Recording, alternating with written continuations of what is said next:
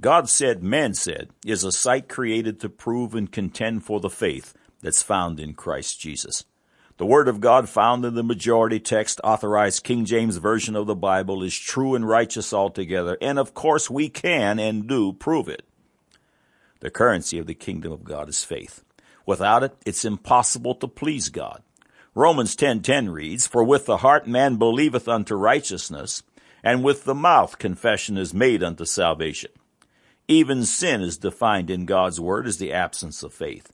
Romans chapter 14 verse 23. For whatsoever is not of faith is sin. The first sin of this world's human race occurred when our great great grandmother Eve believed Satan's words over God's. It was an act of unbelief, the exact opposite of faith.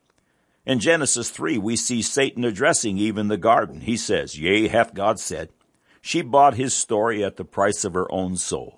Since then, all of her progeny have labored under the law of sin and death, commonly known in science as the second law of thermodynamics.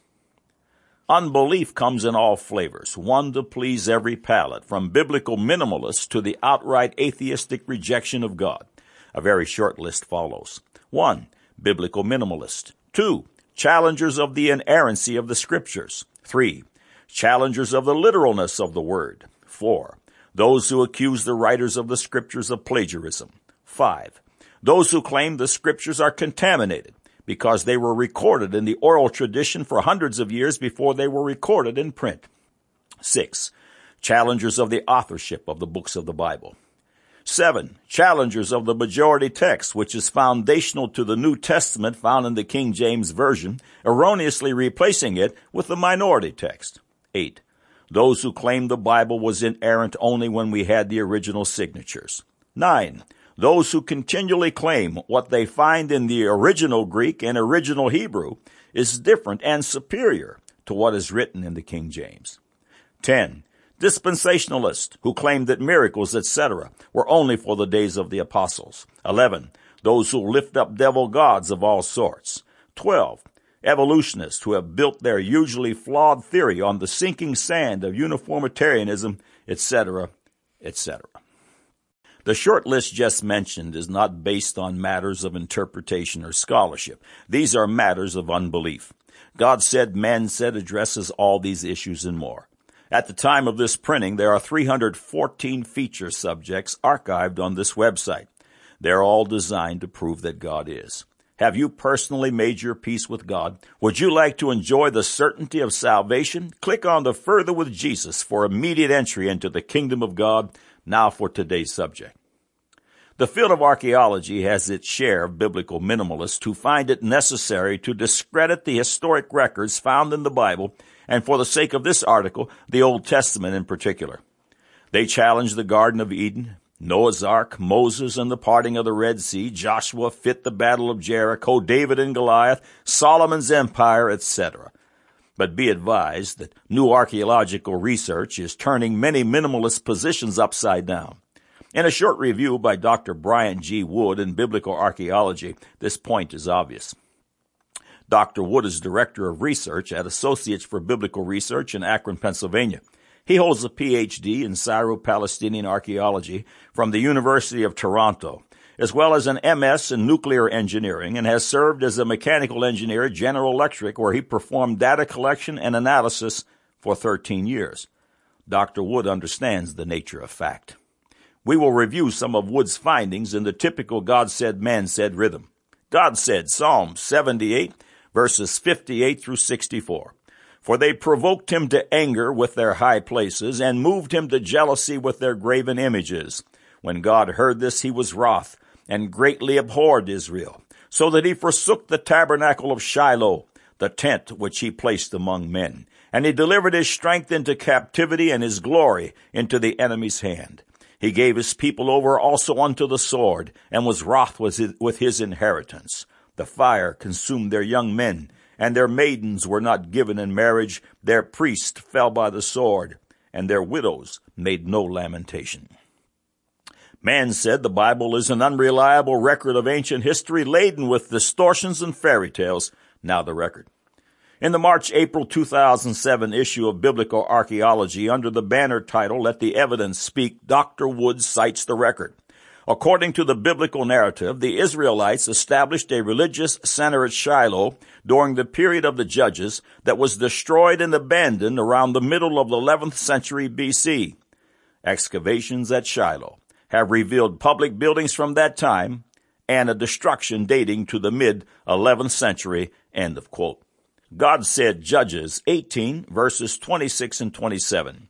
And the children of Dan went their way, and when Micah saw that they were too strong for him, he turned and went back unto his house. And they took the things which Micah had made, and the priests which he had, and came unto Laish, unto a people that were at quiet and secure, and they smote them with the edge of the sword, and burnt the city with fire. Man said the Bible is an unreliable record of ancient history laden with distortions and fairy tales. Now the record. Dr. Wood continues. Judges 18 describes the migration of the tribe of Dan from their allotment west of Benjamin to Laish, which they renamed Dan.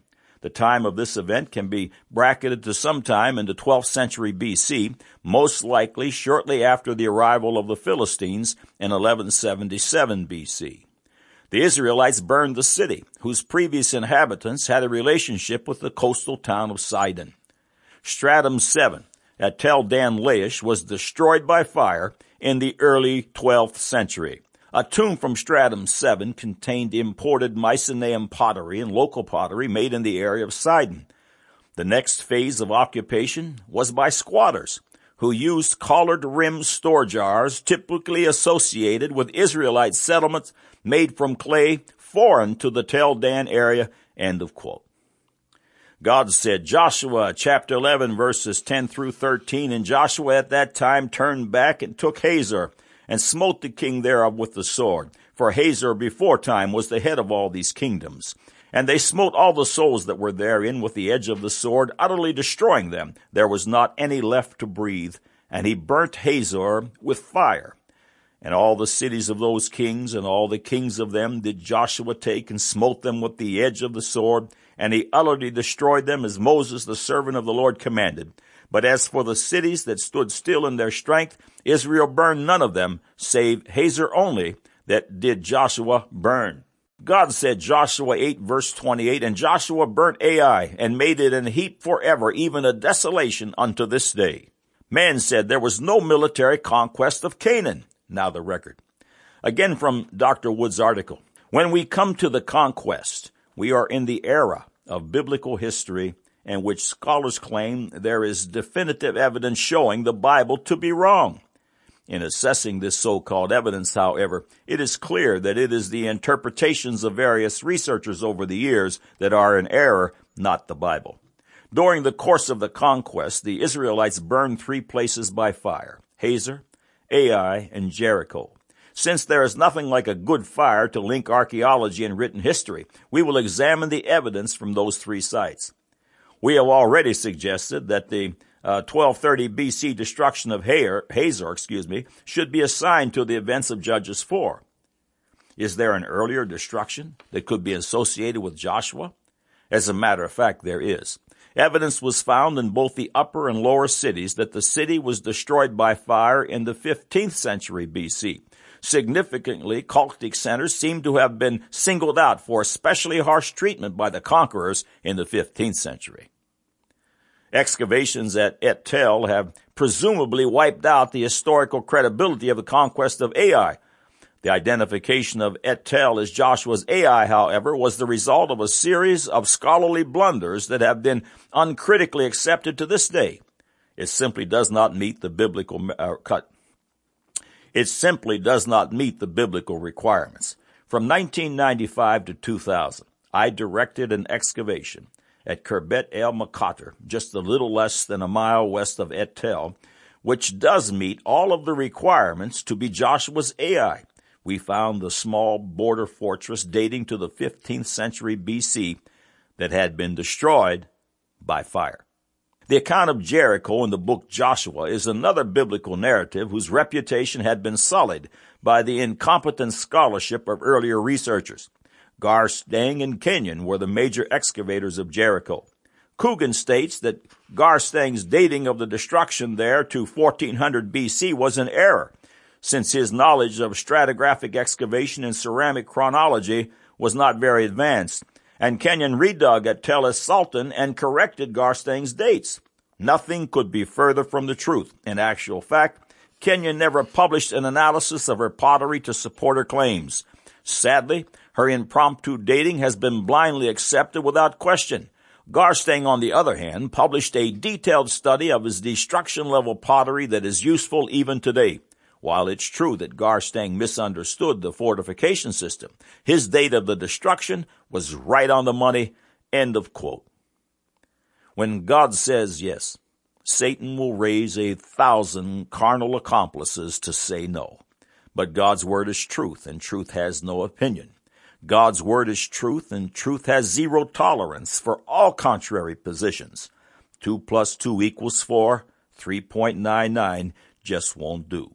Those who reject truth will reap the fruits of doing it wrong.